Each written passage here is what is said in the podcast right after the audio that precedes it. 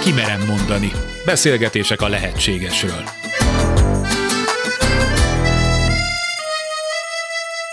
Képes-e az ember a nézőpontja a tudata megváltoztatására? Napjaink fogyasztói társadalmában, egy rendkívül versengő, individualista kultúrában vajon meghaladhatók-e a hétköznapok diktátumai? Ha igen, mennyiben és milyen áron?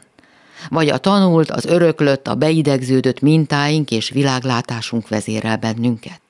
A válasz bonyolult és sokrétű. Érdemes szétszálozni.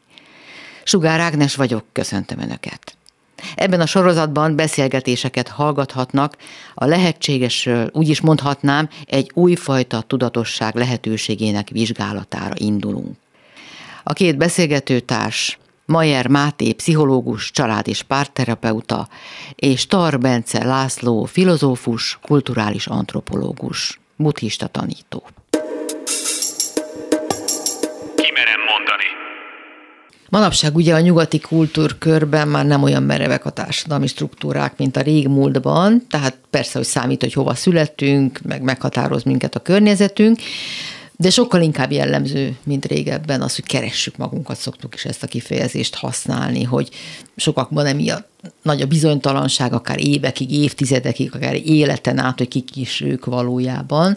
De Eckhart Tolle, akire már hivatkoztunk a korábbiakban, fölteszi a kérdést, hogy fontos ez? Fontos egy definíciótól, egy gondolattól elvárni azt, hogy meghatározza, hogy kik is vagyunk. Tehát le kell tennünk így egy pontot, hogy azt gondoljuk, hogy mi ezek, ezek is ezek vagyunk, és akkor minden rendben van. Mert hogy ő azt mondja, hogy persze, hogy vannak funkciók, ki ebben, ki abban jobb a másiknál, vagy ügyesebb, kinek ehhez van érzéke, kinek ahhoz, de nem az a fontos, hanem az, hogy milyen mértékben azonosulunk azokkal a szerepekkel, amelyekben létezünk. És erről szerintem érdemes továbbra is beszélnünk. Hogyha egy picit ilyen történelmi kontextusba helyezhetem mindjárt az elején, egy érdekes váltás történt az euróatlanti kultúrkörben, mert a kollektivista középkorban átmentünk egy individualista reneszánszba, majd újkorba, és tulajdonképpen ezzel a váltással jött el az, hogy egyáltalán fontos lett, hogy érdekes lett, hogy kik is vagyunk mi.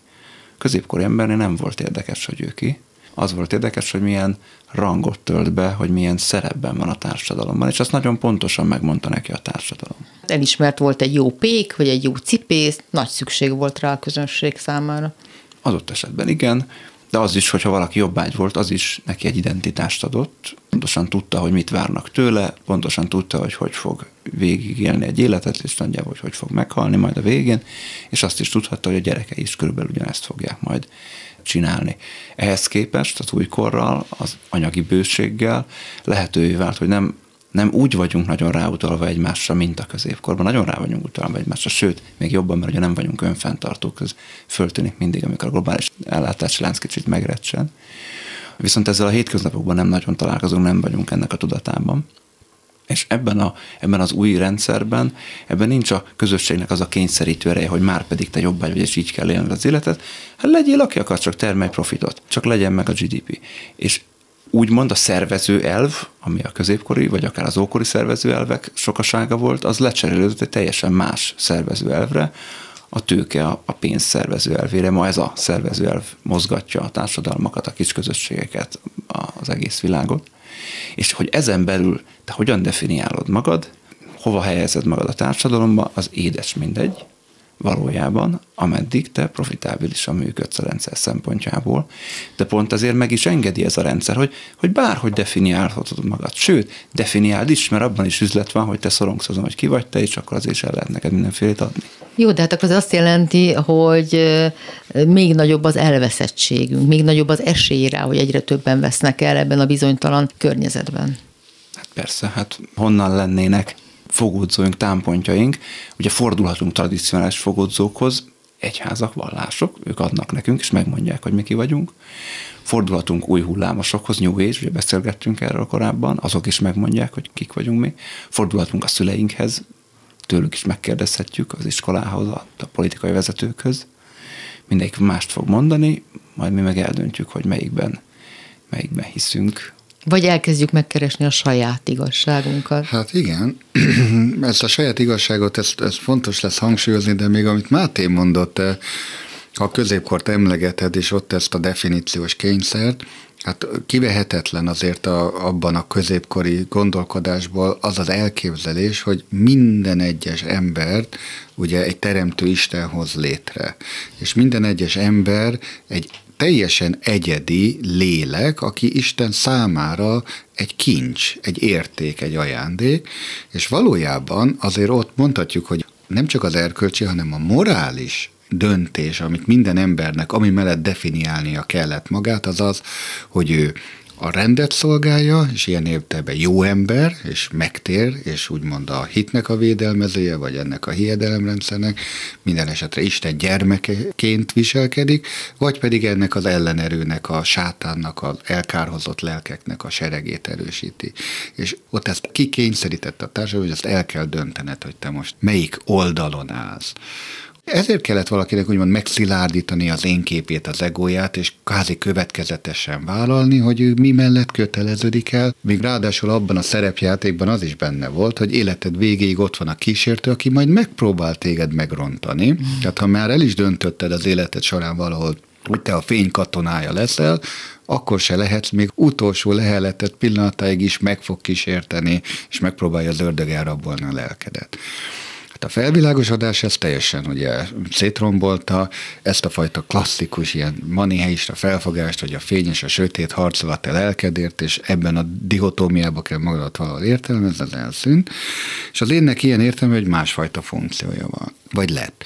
De azért az ön azonosságot majdnem azt mondom, hogy nagyon utilitáriánus, pragmatikus megfontolás is kikényszerítette, vagy kikényszeríti ezután is, hogy te azért nem váltogathatod a gúnyádat olyan egykönnyen, így egy élet során, mert ha mondjuk te aláírtál egy váltót és szerződtél valamire, felvettél mondjuk egy kölcsönt, vagy hitelt, kaptál valakitől, akkor nem mondhatod azt öt év múlva, hogy bocs, az már nem én vagyok, aki azt aláírta azt a váltót, mert én közben átváltoztam, más lettem, és az nem én vagyok, és a mai énemmel soha nem vettem volna föl azt a hitelt, pedig hányan gondoljuk ezt így. Én például biztos, hogy így gondolom, hogy azt, amit 20 évvel ezelőtt felvettem hitelt, azt, na, azt nem kellett volna, és ki vagyok én, hogy én még mindig azt törlesztem. Tehát mondhatjuk, hogy ez egy ilyen nagyon pragmatikus dolog, uh-huh. hogy téged belekényszerítenek, hogy te azonosulj azzal a 20 évvel ezelőtti önmagaddal, aki azt a adott esetben döntést uh-huh. meghozta, és vállald annak a következményeit. Az uh-huh. egész jogrendünk, az egész törvénykezésünk, az egész társadalmi berendezkedésünk erre épít, hogy kikényszeríti belőlünk, hogy a múltunkkal azonosuljunk, és a múltban elkövetett cselekedeteink következményeit azt akár egy életen át hordozzuk. Uh-huh. Pedig a valóság, a pszichológiai valóság az, hogy annak a Tarbencének, aki most itt ül és beszélget veletek, annak semmi köze ahhoz a tarbencéhez, aki 20 évvel ezelőtt egy mondjuk lakáshitelt vett föl, pedig mai napig annak nyöki a kényszerét. Igen, ez nagyon jó ez a hiteles példa mm. egyébként, mert ugye, hogy miből fizeted vissza, hogy miből keresed meg a pénzt, hogy visszafizesd, abban óriási a szabadság, de hogy visszafizesd, de ott már azért beszűkül ez a, ez a mozgástér, ott már nincs akkor a szabadságunk, meg a, nagyon igaz a mhm. középkornál ez a jó-rossz, és akkor hova köteleződünk el. Tulajdonképpen ma is van egy ilyesfajta szervező elv, ez pedig a menő felelősség, az elfogadottság. Uh-huh. Ugye, ha a fiatalokat megkérdezünk, voltak ilyen nagy mintás kutatások az elmúlt egy évtizedben, Amerikában nagyon sok, de volt Európában is, hogy mi a legfontosabb nekik, akkor az, hogy cool, hogy menő legyen. Ja. Ez volt a legfontosabb, minden másnál fontosabb volt, és ez nem csak a fiataloknál van így, hanem 30-as, 40-eseknél is, hogy mennyire fogad el a közösségembe vagyok. Nyilván más, hogy definiálják, hogy ott mi a menő, lehet, hogy nem ezt a szót fogják használni, de ez a közösségi elfogadottság, ez lett a jó, ez lett a fény, Uh-huh. És hogyha pedig nem vagyok népszerű, ilyen értelemben nem vagyok elfogadott, akkor az, az lett a sötétség. Hát akkor nem értem, mégse akkor a szabadságunk? Mégis csak egy látszat? Hogy keressük önmagunkat, és emiatt olyan bizonytalanok vagyunk, mert olyan sok a lehetőségünk, hogy nem találjuk, és nem élünk vele? Én azt gondolom, hogy nagyon rossz helyen keressük. Tehát például ezekbe a társadalmi szerződésekbe keresni az önazonosságot, vagy az énünknek az alapját, akár egy házassági szerződésbe, hozzáteszem, hogy 23 éve vagyok nős, de hogy az a 23 évvel ezelőtti ember, aki kimondta az örök igent, és azt mondta a feleségének, hogy szeretlek, hogy az biztos nem ugyanaz az ember, aki most itt ül. Tehát számon lehet-e kérni, hogy de hát azt mondtad nekem 23 évvel ezelőtt, hogy örökön örökké. Hát merem bízni, hogy így fogom érezni majd 20 év múlva is még mindig magamat, hogy örökön örökké, de hogy ezt számon lehet-e kérni valakin, és ráadásul azt lehet mondani, hogy ugyanaz az ember az-e, aki majd nem tudom, 40 év múlva még mindig esetleg ugyanazzal a feleségével él együtt, mi ezt a következetességet, ezt a számon kérhetőséget, mint erkölcsi imperatívuszt húzzuk rá például az öntudatra. És azt mondjuk, hogy azt tekintjük igazán érett személyiségnek, aki következetes, számon kérhető, megbízható, kiszámítható, változatlan.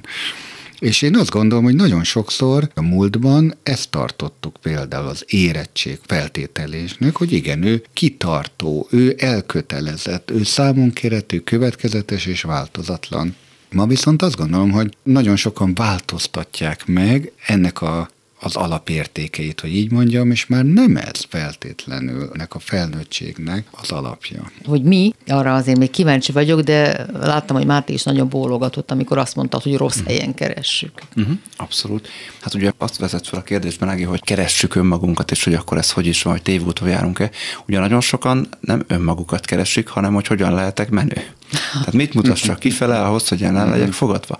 Igen. Mások azt keresik, hogy hogyan tudom magam jól érezni a bőrömben, mert menő vagyok, csak mindig nem érzem magam jól. Ilyen értelemben keresi mondjuk önmagát. Tehát, hogy egyáltalán hogy, hogy definiáljuk ezt az önmagamat keresést, meghatározza a választ a kérdésre. Na, Na így van. És akkor mi a helyes válasz? Na, hol hát kell ez, keresni? Hol? Hát nem itt kívül, és nem ezekben a szerepekben, és nem a menőségben, az elfogadottságban, a számonkérhetőségben, hanem egy belső csend világában. És ez az a fajta introspekció, ami szerintem a mai világból teljes mértékben hiányzik. Mert az olyan ijesztő. Hát hirtelen ott nincs fogóckodó, ott hirtelen nem az mondom, hogy mást fogja nekem megmondani, hogy mit követelek én rajtad, vagy miben kéne neked elfogadottnak lenned, vagy mitől vagy te menő, hanem ott hirtelen mondhatjuk, hogy még csak én sem vagyok, mert hogy ha nem viszem magamat ebbe bele, ebbe a belső csendbe, mondhatjuk a belső világunkban, pont azt mondom, hogy ennek a külső kapuin kívül akarom hagyni mindazt a mázat és jelmezt és ugye szerepet, amit magamra vettem, és most nem akarok senkinek megfelelni, nem akarok menő lenni, nem akarok számon kérhető, stb. Ezt mind-mind leteszem, a küszöb előtt leteszem, és úgy lépek be ebbe a belső világba, hogy nem viszek magammal ebből semmit, na akkor viszont mi van ott? Mit találok ott? És ugye az én tapasztalatom az, hogy amikor így mindent letéve a küszöb előtt, ebbe a belső világba belép valaki, akkor ott hirtelen valami olyat talál, mert talál valamit, ami nem az a szokványos én, akit remélt, vagy akit gondolt nem változik hirtelen Robin szemű, gyönyörű, megdicséült, mindentudó, öröklétű valakivé, hanem lehet, hogy egyszerűen azt találja ott abban az állapotban, hogy egy ilyen mérhetetlen, mondhatjuk szabad, tiszta, mondhatjuk tudatlan, vagy nem tudó állapotot talál, amiben a tiszta potencialitás van, és semmi más nagyon misztikusan hangzik, és nagyon hízelgő is ez az állapot, mert jó érzés sugal. Kérdés az, hogy ezek stációk, amikbe vissza kell vonulni, és ott feltöltődni, vagy ezt az állapotot a hétköznapi működésünkbe is be lehet vinni? Majd légy szíves válaszolj erre, csak az érdekel engem, hogy Máté hogy uh-huh. reagál erre. Én egy teljesen más oldalról közelítenék most. Ugye sokszor megjelenik az az üzenet, társadalmi üzenetként, hogy légy önmagad és kliensek időnként mondják, meg hát a hétköznapokban is mondjuk, hogy hát mikor ezt csináltam, vagy azt történt, akkor én, én akkor nem voltam önmagam. Hát dehogy nem. Az mind én vagyok. Csak legfeljebb nem tetszik, amit látok. É, igen, ez a légy önmagad azért is veszélyes mondat, mert azt is jelentheti, hogy valamit tudnom kéne, birtokolnom kéne, rá kéne pakolni erre a dologra. Mit jelent az, hogy légy önmagad? Én szerintem nem tudunk nem, nem önmagunk lenni, tehát mindig önmagunk vagyunk. Erre felszólíthatjuk az ember, de fölösleges, mert úgyis mindig önmaga lesz. De amikor azt érzi, hogy akkor lesz önmaga, hogyha valamire szert tesz, akkor az egy téves gondolat. Tehát, hogy ha több lesz. Mert sokan így értelmezhetik ezt a légy önmagadat. Fejlődni kéne, valamit be kéne hozzá szerezni. Igen, tehát, hogy alapvetően a, az a légy önmagad, ugye ez az, annak az ígéretével kecsegtet, hogy akkor van nekem egy ilyen jobb verzióm, és akkor majd én magam mögött hagyok, kinövök valami dolgokat, és akkor majd én leszek az önmagam, de nem. mert nem, nem növök ki semmit, csak kiegészül. Tehát én mindig így látom a személyiségfejlődést, a személyiségváltozást, hogy mindig csak kiegészül, nem lecserélődik. És legfeljebb elmaradnak dolgok. Elmaradnak, vagy hangsúly eltolódik, de hogy az, hogy nem tudom, megfelelés kényszeres, infantilis, függő helyzetbeli, nem tudom, ember vagyok, és ilyen függő személyiségem van, ez nem fog teljességgel eltűnni, ez ki fog egészülni, és akkor már esetleg nem annyira így fogok működni, de ez is ott lesz bennem, mert egyébként mondjuk egy kisbaba az függő helyzetben van, nem tud másba lenni tehát a dependenciával mondjuk így együtt élünk egy darabig, amit mondasz, hogy akkor majd valahogy jobbá válok. De hogy ebben az van benne, hogy vannak dolgok, amik nekem nem tetszenek magamba, és akkor arra azt mondom, hogy az, az nem én vagyok. Azzal nem azonosítom magam. Mert amikor én üvöltök a házastársammal artikulálatlanul, pedig nem tudom hány diplomám van, és ilyen olyan magas posztokat töltök be, és én nem ilyen vagyok, én egy kultúrember vagyok, hát a csodákat nem. Olyan is. Csak az nem tetszik. Teljesen egyetértek Mátéval, nem tudom, akartál-e Ezt, hogy visszakérdezni az előzőekben elmondottakra, hogy ezt az állapotot, hát, amikor kint hagysz mindent a küszöbön kívül, ezt időről időre megélni és feltöltődni benne, vagy átvinni a hétköznapokba? Hát, hogy mit kapok cserébe? Ugye ezt a Máté olyan szépen mondta, mert valóban mi sokszor azt gondoljuk, hogy ami nem tetsző nekünk magunkkal kapcsolatban, azt leteszem a küszöb elé, és akkor azt nem viszem magammal. És ezt tényleg meg is tesszük. Egész konkrétan visszagondolok arra, hogy maga ez a kifejezés, hogy egy légy önmagad, mint mondta, légy önmagad, hogy ez mit jelent, hogy a Delfoi Jósdának a kapujára volt ugye ez a híres mondat írva görögül, hogy gnóti se autón, hogy ismerd meg önmagad, autón, önmagad, önvalódat. És valóban ez azt jelentette, hogy a szentébe érkezők Először ugye ott a külső kincstárakba le kellett, hogy tegyék az értékeiket. Ajándékba. Ráadásul nem is kapták vissza. Tehát ez azt is jelentette, hogy minden, ami érték veled volt, azt nem viheted magad, az értékeidet is le kell tenned. De utána le kellett dobnod a ruháidat, és úgymond egy fehér lepelbe öltözve már csak minden külsőségtől megtisztulva léphettél be ebbe a Delfoi Jósdába, hogy megismerd önmagad. És akkor nagyon sokan gondolhatják azt, hogy hát ott cserébe biztos kaptak kaptak valami nagy beavatást, vagy kaptak valami rendkívüli tudást, vagy kaptak valami olyan jóslatot, ugye, vagy javaslatot, ez a pontosabb kifejezés a püteáktól, hogy eh, akkor neki mivé kell válni. És a legtöbb esetben ez a beavatás, az, hogy te megismerheted önmagadat, önvaladat, az egy rámutatás volt, hogy hát ez vagy te ez vagy te, aki idejöttél. És amit hoztál magaddal, azt viszed el. Nem, a legtöbben attól félünk, hogy nincs ott semmi? Hát vagy, hogy nincs több, mint amit oda vittünk. És ugye a katarzis, mert ez ezt jelentette a lelki megtisztulás, ez a szó ennyit jelent, hogy megtisztulás, a katartikus felismerés, a katarzis maga az volt, hogy te tényleg az vagy, aki vagy. És ahogy mondod, minden gyengeségeddel, hibáddal, neked nem tetsző tulajdonságokkal együtt is, és nem azt kapták a legtöbben javaslatként, hogy akkor változ meg, és legyél valaki más, valaki több szebb, ilyenebb, olyanabb, hanem azt kapták szembesítésnek, hogy te most pontosan az vagy, aki vagy. Se több, se kevesebb, te most itt tartasz. Most ezt elfogadni egy embernek, hogy az ő önvalója, önmaga, se több, se kevesebb. Egy centivel nem tudod meghosszabbítani, sem megrövidíteni önmagadat attól, ami éppen most vagy. És ezt megmutatni, ez a legnagyobb beavatás. Uh-huh. Hát mai napig ez a legnehezebb elfogadnunk, hogy azok vagyunk, akik vagyunk, és talán egy út vagy egy eszköz lehet ehhez, hogyha a szerepeinkkel foglalkozunk, azok működését megvizsgáljuk.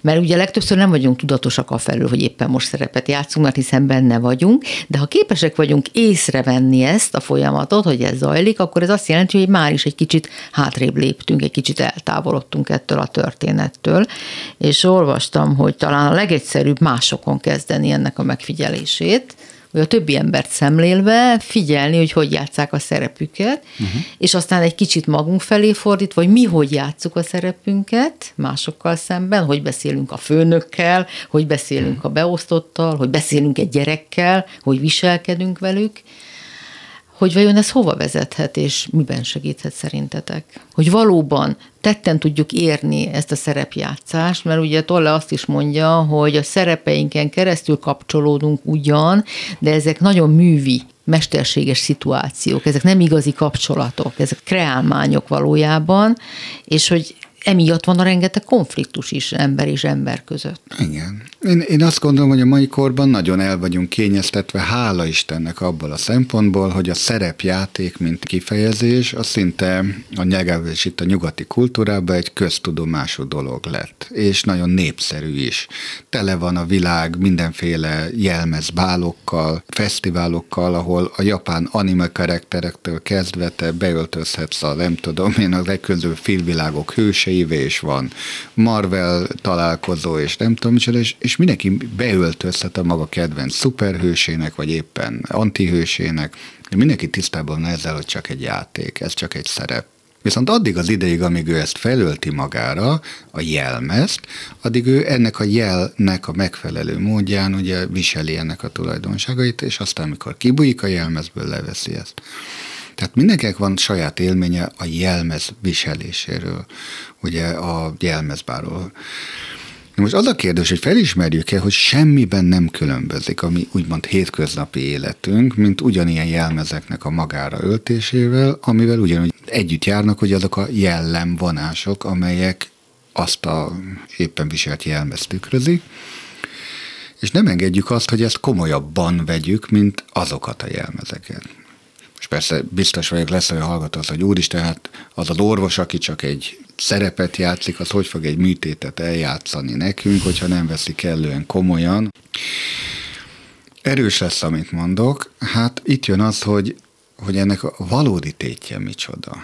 Ez mind-mind, ahogy Shakespeare mondja, egy ilyen nagy világszínpadon játszott világdráma, ahol tényleg csak színész minden férfi és nő, akik fellépnek és lelépnek a, az élet színpadán. Lehet így is szemlélni, és hajlamos vagyok arra, hogy így lássam én személy szerint a dolgokat. Valószínűleg addig, amíg nem a saját műtétedről van De szó, addig akkor könnyebb. is, ezt bátran Igen? merem állítani, hogy akkor is. De sokszor műtöttek már, és egyszerűen ugyanilyen drámai, színpadi játéknak láttam ezt az egészet. Ezt egy kicsit továbbvivésre ez abszolút kapcsolódva, hogy talán nem is a hivatás szerepeken keresztül látszik ez igazán jól a hétköznapokban, hanem mondjuk a én a jó kisfiú szerepét viszem, és akkor én jó vagyok, és akkor én így eként definiálom magam, vagy én a vagány vagyok, vagy a nem tudom mi vagyok, és akkor eként tekintek önmagamra, és nem veszem észre, hogy ez is tulajdonképpen csak egy felvett, megtanult, maga elvárásaival és logikájával működő szerep. Ha tetszik, egy társas játékot játszok magammal, jobb esetben olyat, amit meg is nyerhetek, rosszabb esetben olyat, amit folyton elvesztek, és ettől szenvedek. Ugye nekem az, az szokott drámai lenni egyébként egy terápián, amikor valaki azt, amilyen ő, azt borzasztó kegyetlenséggel vizslatja, nagyon-nagyon kritikus, és szégyelli azt, amilyen ő. Tehát ő valójában belül tudja, hogy milyen ő, nem azért jön oda, hogy megismerje önmagát, mert ismeri önmagát, csak nem fogadja el. Azért jön hogy megváltoztassa önmagát. Ugye, amit Bence jó pár perce mondtál, az is nagyon fontos, hogy folyamatosan változunk is egy életen át. Tehát ha megismertem önmagam most, az nem lesz igaz öt, de egy év múlva se. Nem azt mondom, hogy teljesen másmilyenek leszünk, de nagyon sok vonatkozásban változni fogunk. Azzal egyetértetek, hogyha túlságosan azonosulunk egy szereppel, vagy több szereppel is akár, akkor ez megnehezíti, vagy akár lehetetlenné is teszi az igazi kapcsolódást a többi emberhez. A valódi intimitást, ha úgy tetszik, és ez nyilván nem szexuális intimitást értek. Én azt gondolom, hogy az intimitás az nagyon fura dolog. Rengeteg ember egy szerepbe szeret bele, és nem a valódi személybe, aki a jelmezek mögött van, hanem a jelmezbe. Azért, mert az a jelmez valami olyat, olyat jelenít meg, ami az ő fantázia világában értékesebb, mint maga a személy. Én sajnos láttam sok olyan párkapcsolatot, ahol valaki egy orvoshoz ment feleségül, egy ügyvédhez ment feleségül, egy mérnökhöz ment feleségül, vagy ellenkezőleg ilyen feleséget választott magának a foglalkozása miatt, mert ez mit tudom én, presztist jelent, és hogy ki maga a személy, aki e mögött van, az másodlagos volt. Ugye jó parti, társadalmilag elfogadott, ahogy az előbb beszéltünk, menő a mai szemmel. De hát akkor így nem lehetséges egy kapcsolat belső lényegéhez eljutni. Dehogy is, hát dehogy is. Hát ezek a kapcsolatok, ezek mind-mind aztán kipukkadnak, mint egy lufi, mert kiderül, hogy hát ugye maga az a szerep, ami nagyon vonzó és menő szerepnek számít. A mögött egyébként maga a személy, aki ott van, az az kevesebb vagy több ennél. Nagyon sok esetben érdekes módon több ennél, és inkább az az érdekes, hogy, Ugye a szerepek szűkek számunkra, hogy az ember nem csak ez, hanem ennél sokkal több is, ahogy te is mondod, halmozott szerepei vannak, és akkor az már zavart okoz, hogy hogy lehet az, hogy mit tudom én, az én mérnök párom, az nem csak mérnök, hanem egyébként amatőr csipkeverő, aki délutánonként azzal tölti az idejét, hogy csipkét ver. És akkor az már valahogy nem fér bele az én mérnök képembe, vagy mérnök ideálomba, hogy legyen még furcsább hobbija, most próbáltam valami szokatlant mondani, és akkor nem áll össze valahogy. De egyébként hivatást is szoktak, szoktunk így választani, hogy a külsősége miatt megtetszik, eldöntjük, elindulunk az úton, mm. és aztán meg nem érezzük jól benne magunkat, de még mindig fontos, hogy fehér köpeny van és rajtunk. a fogságában maradunk. Igen. Igen, vagy a szüleinknek megtetszik, és akkor Igen. Mm-hmm. És akkor így választjuk. Abszolút. Hát nyilván, hogyha valaki nagyon mereven benne van valamilyen szerepben, akkor hozzá sokkal nehezebb kapcsolódni, és ő is sokkal nehezebben kapcsolódik. Hogyha ezen valahogy egy ilyen intimebb kapcsolatban sikerül túllendülni, tehát hogy egy kicsit megkezdjük mutatni magunkat, és a másik is önmagát, és próbáljuk egymást kicsit jobban megismerni, akkor esetleg elindulhat valami valami ennél értékesebb, vagy több, vagy mélyebb.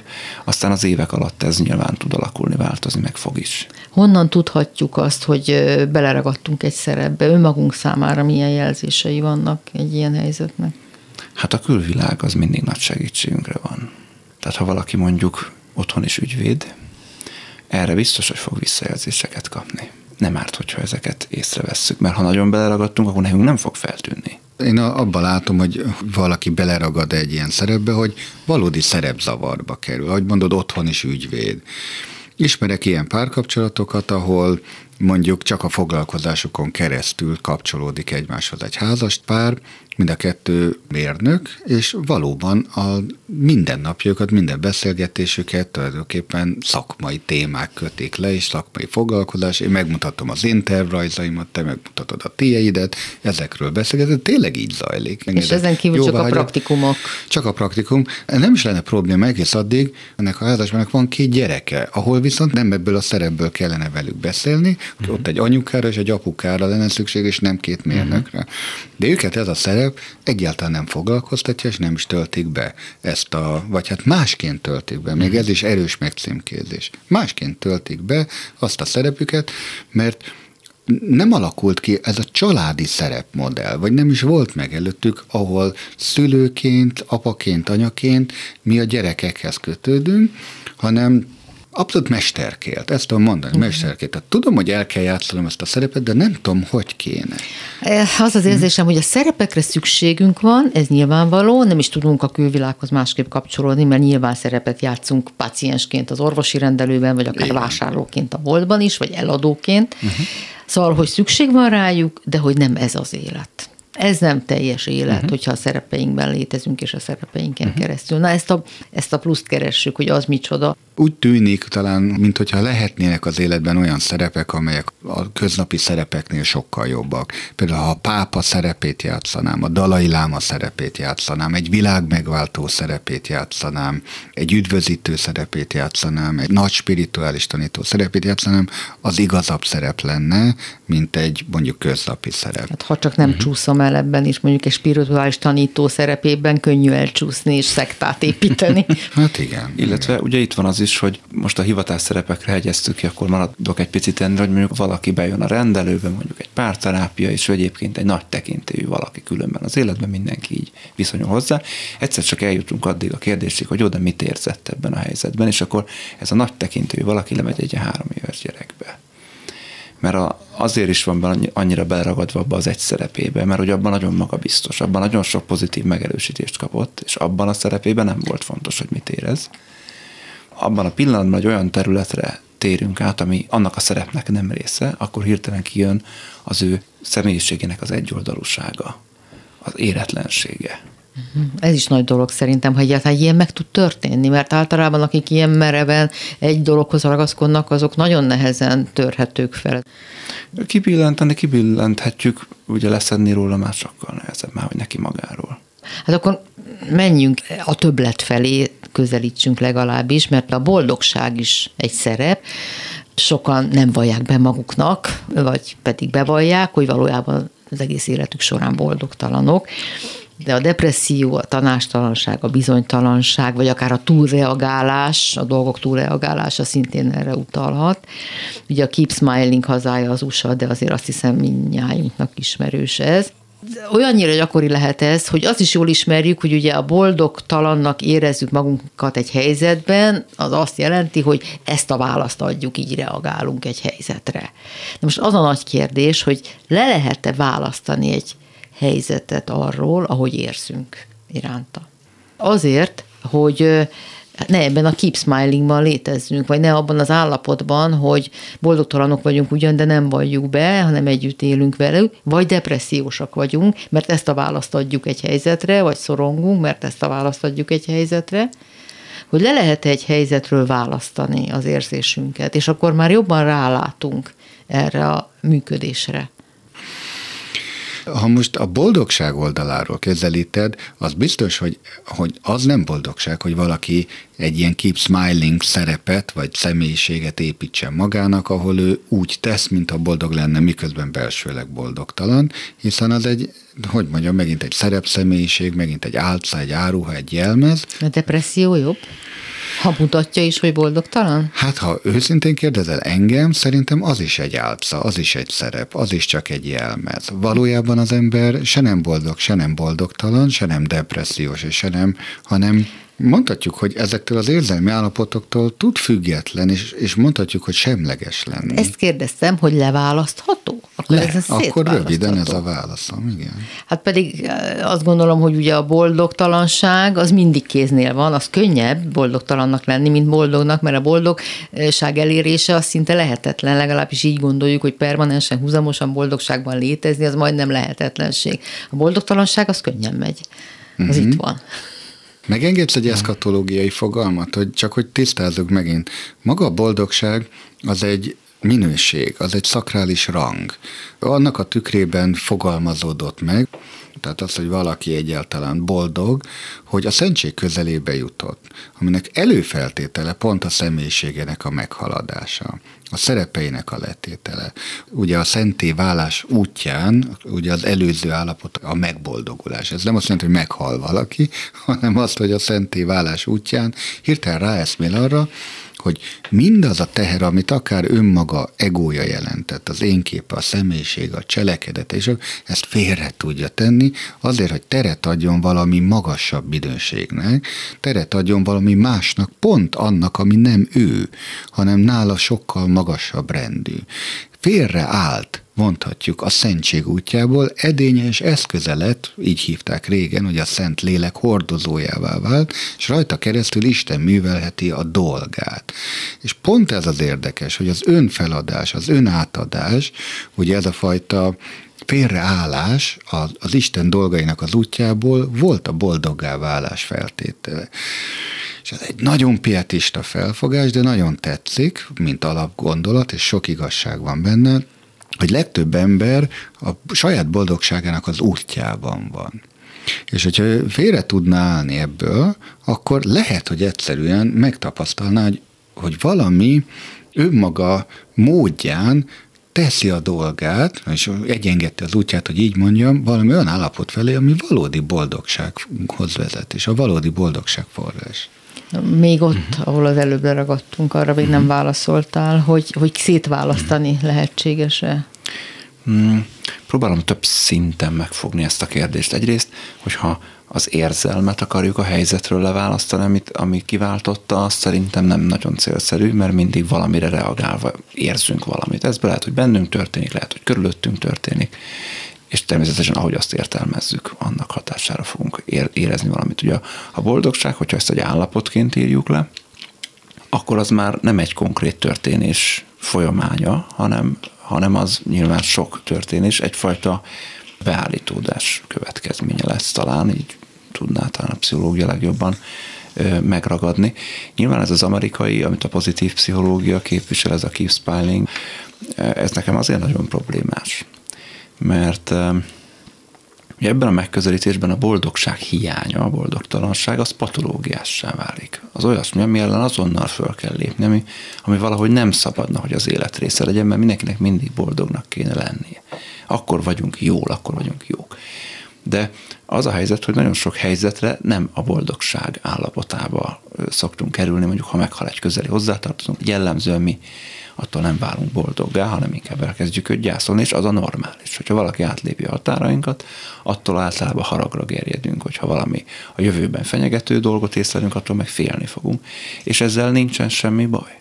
Én azzal szoktam találkozni, hogy amikor ezt a boldogság nem tudom, normativitást, amit a Kipszonyon képvisel, hogy ezt így elkezdik az emberek kötelezőre, kötelező érvényűen önmagukra vonatkoztatni, ugye ebből sokkal több probléma származik, mint hogyha elfogadhatnák, hogy sokféle állapotba tudunk kerülni, nem tudunk folyamatosan boldogok lenni. Én legalábbis nem tapasztalom, hogy tudnánk. Pont az ego mondatja azt velünk, hogy nem jó dolog szenvedni. Pedig hát nagyon sokszor tapasztaljuk, hogy az visz előre minket, a szenvedés segíti a változást, vagy a dolgok felismerését, nem?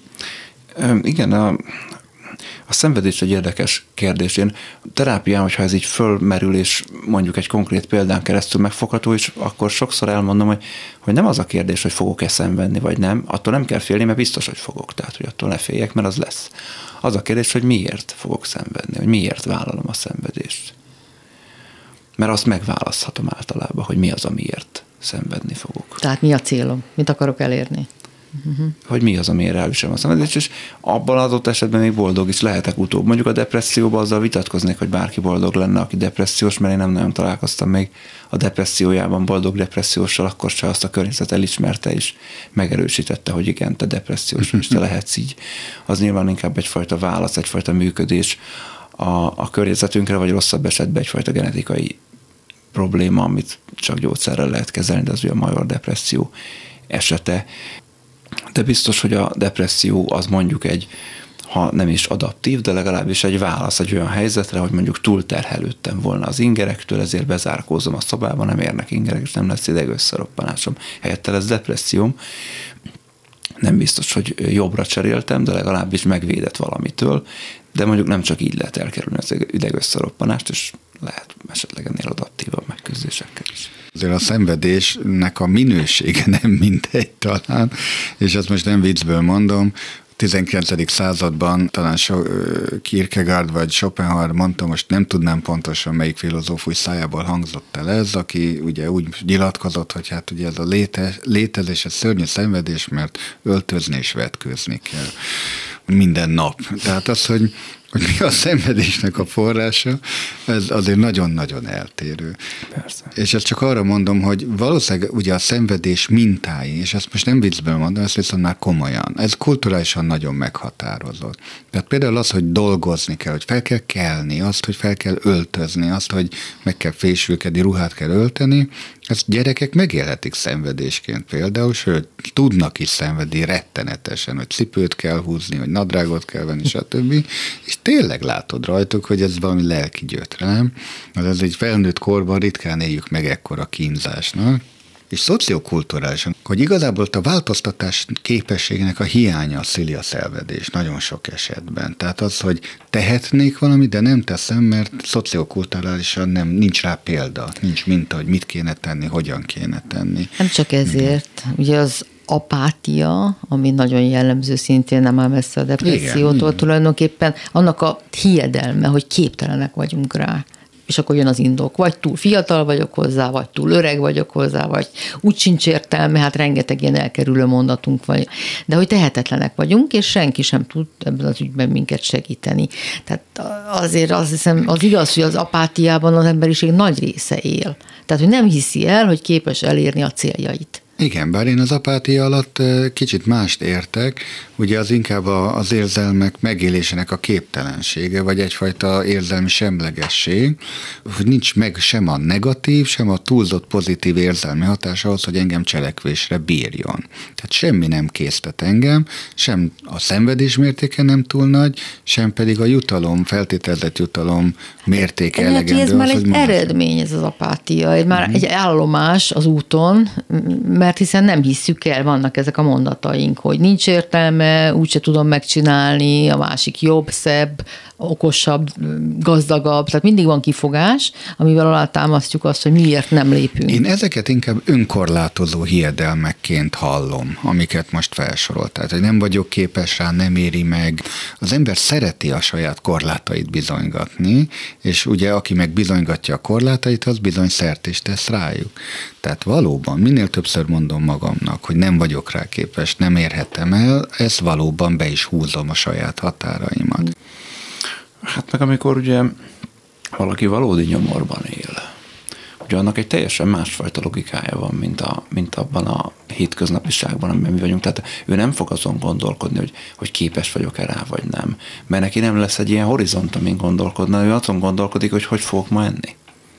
És amikor ugye ez a kérdés, és minden nap ez a kérdés, és minden szempont az ezen keresztül szűrődik át, hogy ellopjam a boltból azt a, nem tudom, az almát. Persze, hát akkor tudok mit enni. Elvegyem a szomszéd néni gyógyszerét? Persze, mert akkor nem hal meg a gyerekem. Ez, ez, ez az igazi nyomornak a logikája. Nincsen jövő perspektíva. Hát a Földön több mint egy milliárd ember él olyan nyomorban, amiről én az előbb beszéltem, és 8 milliárdan vagyunk, az a Föld egy nyolcada. Többi 7 milliárd meg azt gondolja, hogy hát úgy, úgy se érdemes, nem, se érem el. Nem feltétlenül nem? gondolja ezt.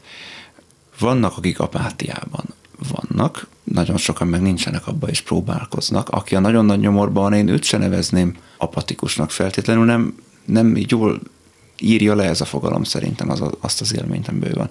De akibe, akire mondjuk igaz, amit te mondtál, hogy, hogy apátia, ugye a tanult tehetetlenségnek nevezi ezt a, a pszichológia, aki ugye ebben az állapotban van, ő valóban nem fog megpróbálkozni azokkal a dolgokkal sem, amik egyébként változtathatnának a helyzetén, de nagyon sok esetben azonban az is igaz. Tehát én azt látom, hogy, hogy nagyon gyakran az egyénekre olyan fajta felelősségeket is rátolunk, ami, ami az egyénnek nem sajátja. Tehát az egyént tesszük felelőssé a helyzetéért nagyon sok esetben, és van felelőssége persze a helyzetéért, de közben az is igaz, hogyha megnézzük a társadalmi mobilitást, hogy azért nem lehet bárkiből bármi. Ez egy, ez egy, ez egy illúzió. Ha megnézzük, hogy kik ma a világ legtehetősebb, ilyen értelemben legsikeresebb emberei, ők minimum felső középosztálybeli férfiak voltak, vagy fiúk voltak, mert nők nem nagyon vannak közöttük. Fehér felső osztálybeli. Sokkal nagyobb valószínűséggel igen, de nem kizárólag. Tehát nem lehet bárkiből bármi. Hogyha megnézzük, hogy mondjuk az igazi nagy nyomorból jövő, onnan kiemelkedő emberekből mi lesz, akkor legtöbbször sportolókat fogunk látni közöttük valamilyen fajta zenészeket fogunk közöttük látni, valamilyen fajta prostituáltakat fogunk, és bűnözőket fogunk közöttük látni, és pont. Akadémikusokat, világvezető politikusokat, milliárdosokat egész biztosan nem.